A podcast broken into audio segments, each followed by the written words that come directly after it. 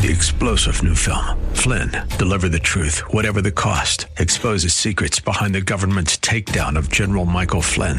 Flynn knew what the intel world had been up to. He ordered the first audit of the use of contractors. This set off alarm bells. He told the truth. He was the most dangerous person for Donald Trump to hire. They had to get rid of Flynn.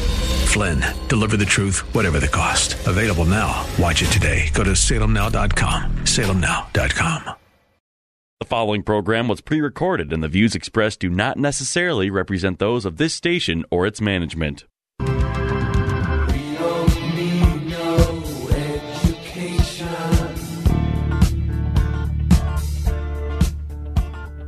We don't need no sales control. Get ready to take notes because school is now in session. Tackling the biggest issues in education, this is Education America. Save the classroom, save the country. Here are your hosts, Headmaster Rebecca Hagstrom and co host Mark Durkin. And welcome again to Education America, where we are taking steps to save the classroom so that we can save the country. Come along with us.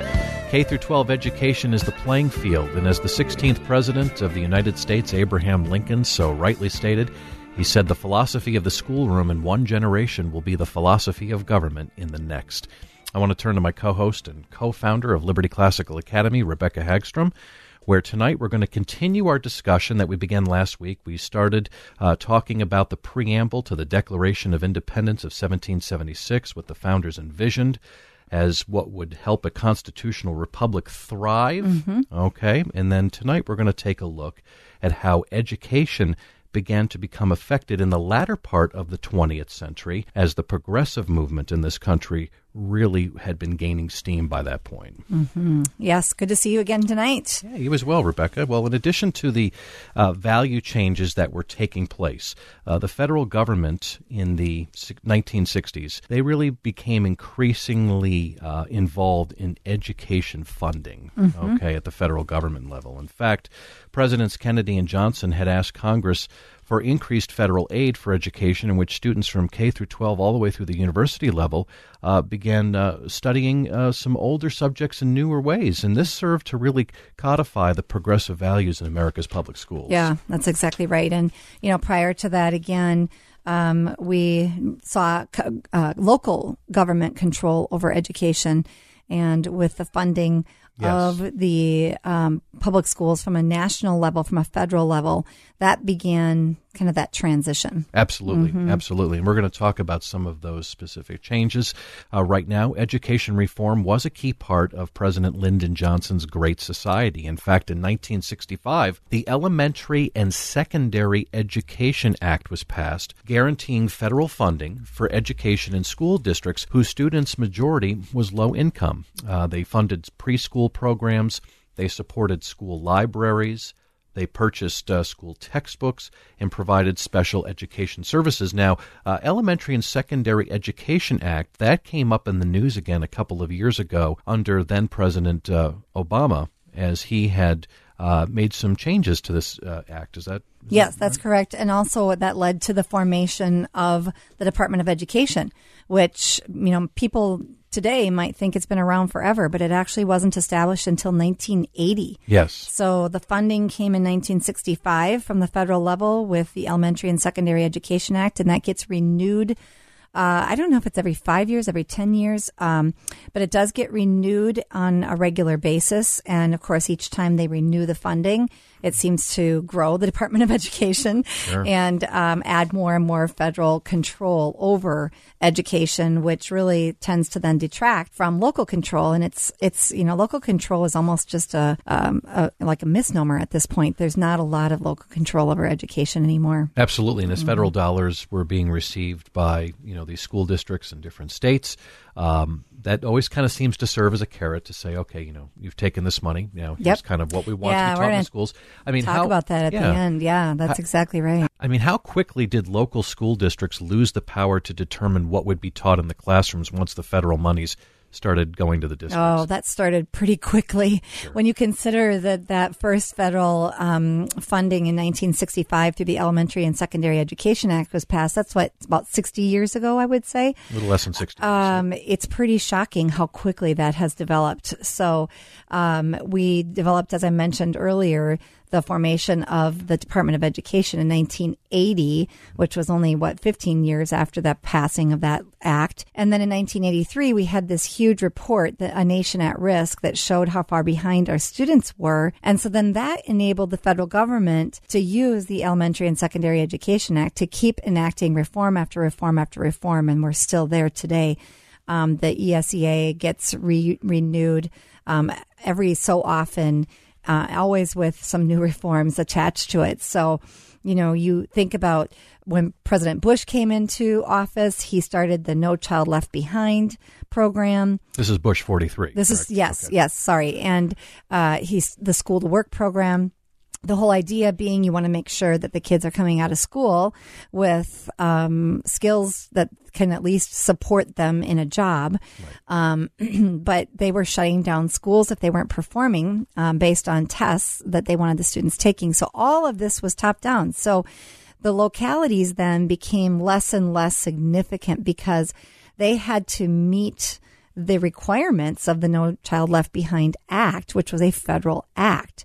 So while they were trying to solve a problem by default, it really took a lot of the power away from the local governments or the local uh, school districts and boards and placed it much more in the hands of the state and federal governments because they had to prove what they were doing was working. That's right. Uh huh. And, and, individual, you know, identity for schools and school districts was being lost in the name of one size fits all. Exactly. And in the name of trying to help, but when you try to do any type of one size fits all, it's never going to work. Uh, that's just not the way you solve problems. Students are different all over the country. Each district is different. And, uh, and then of course, after Bush came, uh, President Obama, and he offered no child left, or he offered, excuse me, race to the top grants uh, to buy into Common Core. And again, that was a top down, you know, it was state standards, but they were, um, they were prompted to want to buy into creating state standards or buying the state standards, which were Common Core and written at more of a federal level, um, so that they would actually use them. So they basically bribed the states with money once again through the ESEA and, um, and that of course once again took control even more control away from the from the localities because now they were actually getting into standards it wasn't just we need to make sure that each school is performing and they can pass this test. Now they're saying here's the standards that we want to make sure every school in america is doing. And so once again the local control became even weaker. Yes. So yes it's it's really deteriorated over the course of time all in the name of reform. Mm-hmm. absolutely. Mm-hmm. well as the progressive mindset really beginning in the 1960s as it you know pertained to education began to grip the classroom and culture. Explain for our listeners this transformation that began to take place, this leading the classroom away from reason and the disparagement of culture and teachers turning more into a guide where education started taking on the look of a student centered education. Mm-hmm. And that really goes back to what I talked about last week, where um, after the progressive uh, movement started in the early 19th century and romanticism really entered into teacher training schools where a child should be the center of their education.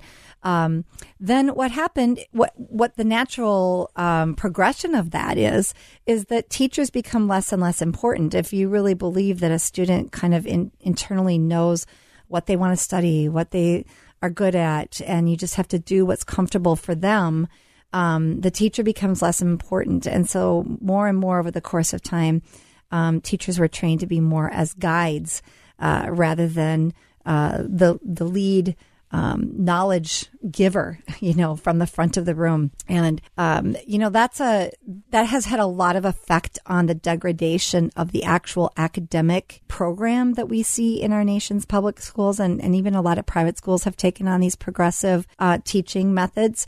And um, that's what we're going to be talking about a little bit later in the show, too. We're going to really show the impact that has had on our nation's college entrance exam test scores. So, I mean, that just seems like a complete departure from, from education, if I can be frank about it. Yep. I mean, it just, yep, it, it is. what is and, the point of, you know, of, of teaching and learning? Right, right. Well, and, and we have to remember that out of the progressive era also came a whole different set of values, and they, they did not subscribe to traditional values. So you have both, and and what better way to um, transform a culture away from traditional Judeo-Christian values than through the education of children?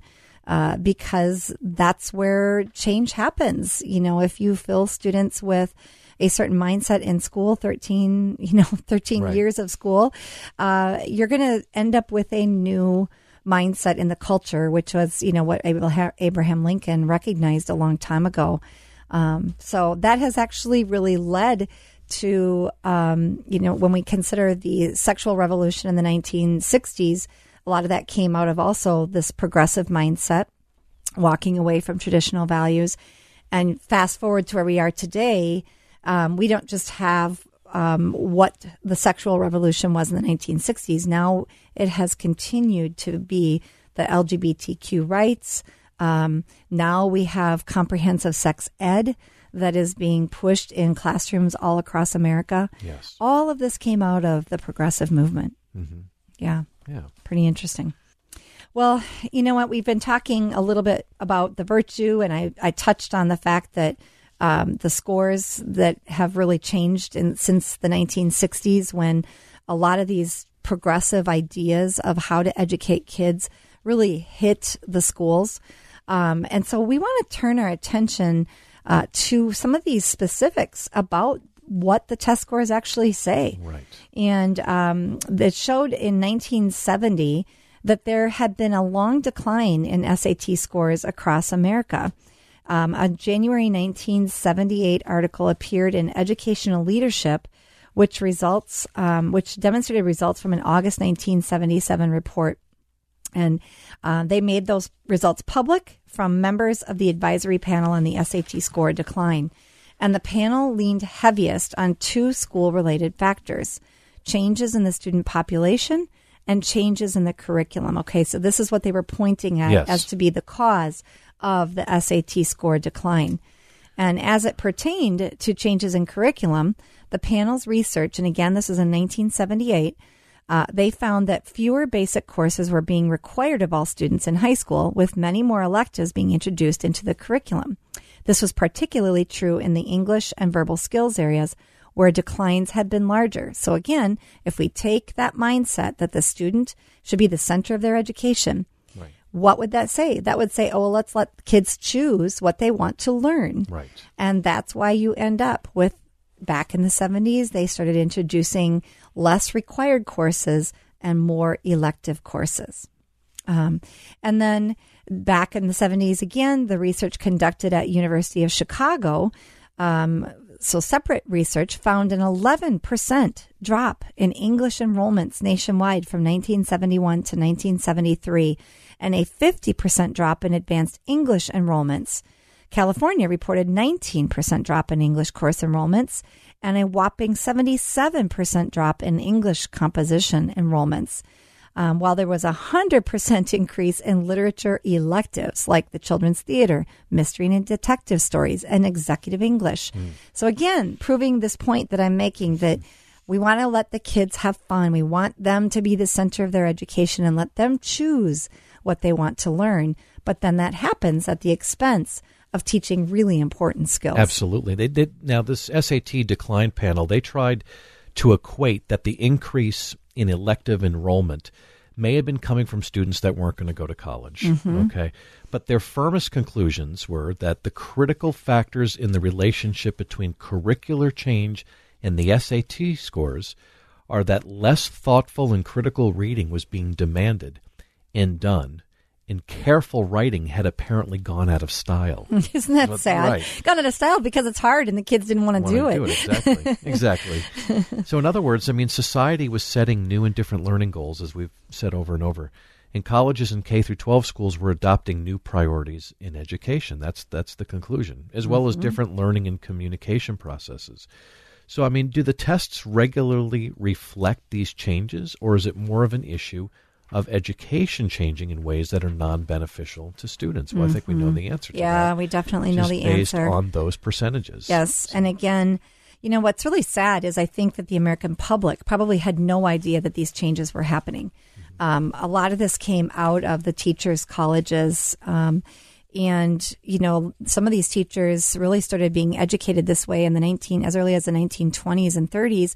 But it took a while for that transformation to take place in the schools as those teachers uh, got older and rose up in the ranks in terms of leadership. And really, it happened around the 1960s that a lot of those teachers that have been educated with that progressive mindset where the student should be at the center became those that were running the schools or running the departments of education um, across the nation. And so this all spread pretty like wildfire then after the 1960s, again, against the backdrop of an American public that really didn't know what was changing in their nation's schools. They mm-hmm. thought their children were being taught all of the basics and it didn't happen overnight, but 60, you know, 55 years, that's pretty fast transformation of our schools. And now you have, you know, college professors, even they've been saying for 15, 20 years, our students don't know how to write well. They have poor vocabularies. They don't know how to analyze and synthesize information. And, and they're wondering why. And think of all the money too that's got to you know be put forth now by these companies and these employers to train Yeah, students that have employees on graduated from college. Right. They still don't know how to write. Yeah. And thus all the need for the reforms. You know, like I said, A Nation at Risk in 1983 was already picking up on the degradation of the reading and math skills, really, that had just begun in the 1960s. Absolutely. Yeah. So, well, what role um, did the changes, of course, in virtue, which we've also talked about, the changes in values changed in the 60s and 70s? Um, how did that play into the SAT decline?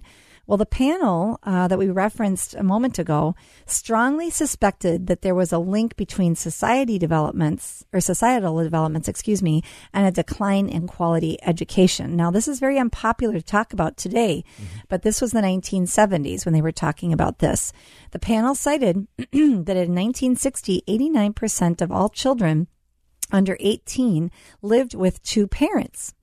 And in 1977, it was down to 80%.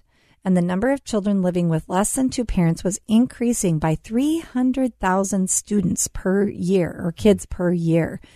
And the panel concluded then that a general lowering of educational standards also emerged, and the factors that they cited include uh, the condoning of absenteeism, grade inflation, uh, promotion from grade to grade had become almost automatic. Once again, if the child's at the center and it's so important for the child to be happy and comfortable, um, you're going to give higher grades, even if they don't deserve it necessarily.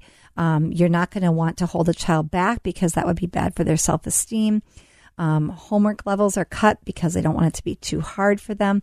And then they also noted that most high school high school textbooks had lowered from 11th and 12th grade reading levels down to a ninth grade level. Now, I mean, again, we're hearing some of this obviously surface today. Yeah. So this is nothing that's new. This No. has been an issue for more than 40 years. And I want to remind our listeners that that was a report done in 1978, and the changes had only begun in the 1960s. So, really, a decade um, had gone by, and they were already seeing differences in test scores. And, you know, I want to just quickly comment, Mark. Um, I grew up in a public school, um, or I was educated in a public K 12 education, and I have sisters and brother who are much older than me. And they were mostly educated in the 60s, and I was mostly educated in the 70s. And the difference in education was stunning. Uh, my parents couldn't believe how little homework I had. I had graduated in 1981, so I would have been in high school in the late 70s and early 80s. And they just were stunned. They said, Our other kids had so much homework. Don't you have more homework? and I hardly And ever had homework. school, went to the same school, exact same public school, 10 years apart. And um, I still got straight A's. So it wasn't as though I wasn't trying and getting poor grades. No. Um, So I really actually lived out that difference just in looking at my own siblings compared to the type of education that I received. Hmm. Yeah. And you know, this problem, of course, was recognized in the 1980s. I mean, there was the overriding concern about the quality of an American education. And in 1983, uh, President Reagan's National Commission on Excellence in Education published A Nation at Risk. And I would encourage our listeners to go back Yep. and to read the tenets of that report. And we're going to go ahead and, and share some of that uh, here just to kind of show the, the track record of decline that we saw uh, starting to really affect the second half of the 20th century. And so the commission was especially concerned about the intellectual, moral, and spiritual strengths of the American people. Which knit together the very fabric of our society. That's exactly what the founders. Mm-hmm. I was just going to say that. Yes. That sounds a lot like the Northwest Ordinance, and that was during the Reagan era, which again, that was the 1980s. So Mm-hmm. that wasn't that long ago that they still valued those things in education. Absolutely. In fact, the Commission recognized that in order for our country to function, citizens must be able to reach some common understandings on complex issues, often on short notice, and on the basis of conflicting or incomplete evidence. So, in other words, critical thinking skills are needed, and a quality education is the vehicle to develop those skills. Yes, exactly. And this is something that is so missing from our education today. And it was it was missing then, but they at least at that time they recognized that that was a problem. Yes. And uh, now today, that has not been recognized as a problem. However, I do think some pushback is coming where people are starting to wake up and say, wait a minute, we need to have some common values. We need to be able to respect differences. We need to be able to think critically on very complex topics. So I think we're getting some pushback just recently. And absolutely, in differentiating too, you hear parents saying this is not appropriate in the area of education in terms yes. of what's being taught in yes. the classroom. Why is this in this, my child's Right. classroom? Yeah. Yes. Uh, the commission printed testimony in terms of what some of the indicators of the risk were back in 1983. And I'm going to list some of those for you right now. Um, they found that on interna- international comparisons of student achievement from the 1970s, um, it revealed that on 19 academic tests, American students were never first or second. Again, this is an international um, evaluation, and in comparison with other industrialized nations, were actually last seven times. That's pretty shocking. it is. Yeah. Um, they also found that some 23 million American adults were functionally illiterate by the simplest tests of everyday reading, writing, and comprehension. Again, this is in 1983. They found then that almost 13% of all 17 year olds in the U.S. could be considered functionally illiterate. 13%. I'm sure that number is much higher now. Functional illiteracy among minority youth at that time could run as high as 40%. Major achievement gap even back in Yeah. 1983. Yep, exactly. Um, the average achievement of high school students on most standardized tests was lower than it was 26 years earlier when Sputnik was launched, and that was in the 1950s. Um, over half the population of gifted students at that time did not match their tested ability with comparable achievement in school. In other words, they were not being challenged. Absolutely. So, you know, lots of concerns there that came out of the nation at risk. And the College Board's SAT uh, demonstrated virtually there was this unbroken decline all the way from 1963 to 1980. In fact, average verbal scores fell over 50 points, and average mathematics scores dropped nearly 40 points. And the College Board achievement tests also reveal consistent declines in recent years uh, from you know that 1983 from the 70s in such subjects as physics and English. Uh, both the number and the proportion of students that were demonstrating superior achievement on the SATs, and when we say superior achievement, uh, 650 or higher, have also dramatically or had dramatically declined. And there was a there was a steady decline in science achievement too. It wasn't just math. Uh, scores of U.S. 17 year olds, as measured by national assessments of science, in comparison to 1969, 1973, and 1977. So uh, between 1975 and 1980, remedial mathematics courses in four college or four year colleges rather, they increased by 72 percent. Yeah. And in shocking. 1983, it constituted one quarter of all mathematics courses taught in those institutions. I mean, is it any wonder why STEM is such a serious concern Mm-hmm, here in 2021? Right, right. Mm-hmm. Yep, it continued. Yeah, and many 17 year olds, uh, it was assessed, did not possess the higher order intellectual skills that the country should expect of them. In fact, the commission reported that nearly 40% cannot draw inferences from written material. Only one fifth can write could, could write a persuasive essay, and only one third could solve a mathematics problem requiring several steps.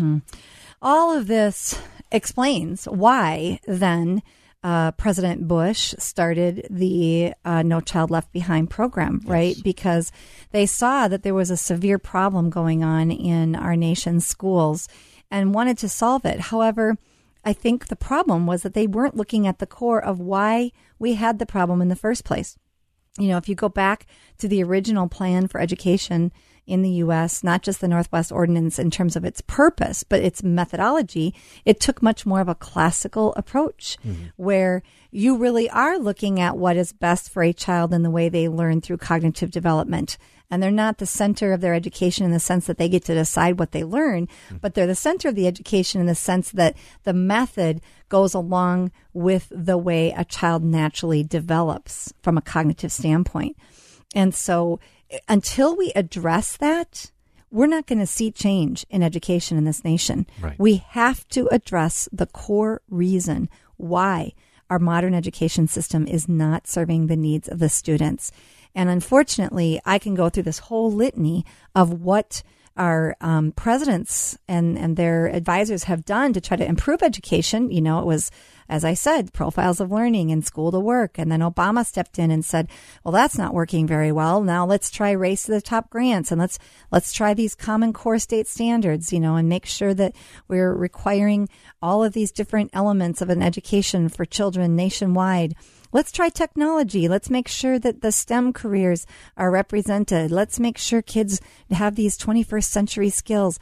In all of these, as well intentioned as they are, they miss the whole point.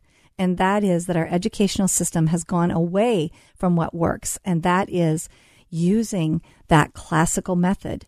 And until that enters back into our schools in a much more large fashion, we're not going to see uh, the improvements in the test scores because we keep throwing money Money at the And problem, getting to reforms. the symptom, but not the root. and we never get to the root. And, you know, classical education is the way it's time tested. It is the way people were educated for centuries, even in the public schools here in America at the turn of the century, um, early 1900s.